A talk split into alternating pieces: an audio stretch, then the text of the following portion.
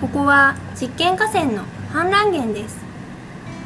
洪水が起こると氾濫源はどうなるのでしょうか。時間を早め洪水の様子を見てみましょう。水が増えてきました。いろいろなものが流れていきます。洪水が起こると氾濫源はこのように冠水します。この時氾濫源には上流から豊富な有機物や植物の種が運ばれます。洪水が終わり水が引いていく様子を見てみましょう。洪水の後氾濫源には荒廃湿地と呼ばれる水たまりが見られます。氾濫源は洪水によって生物の多様性を維持しているのです。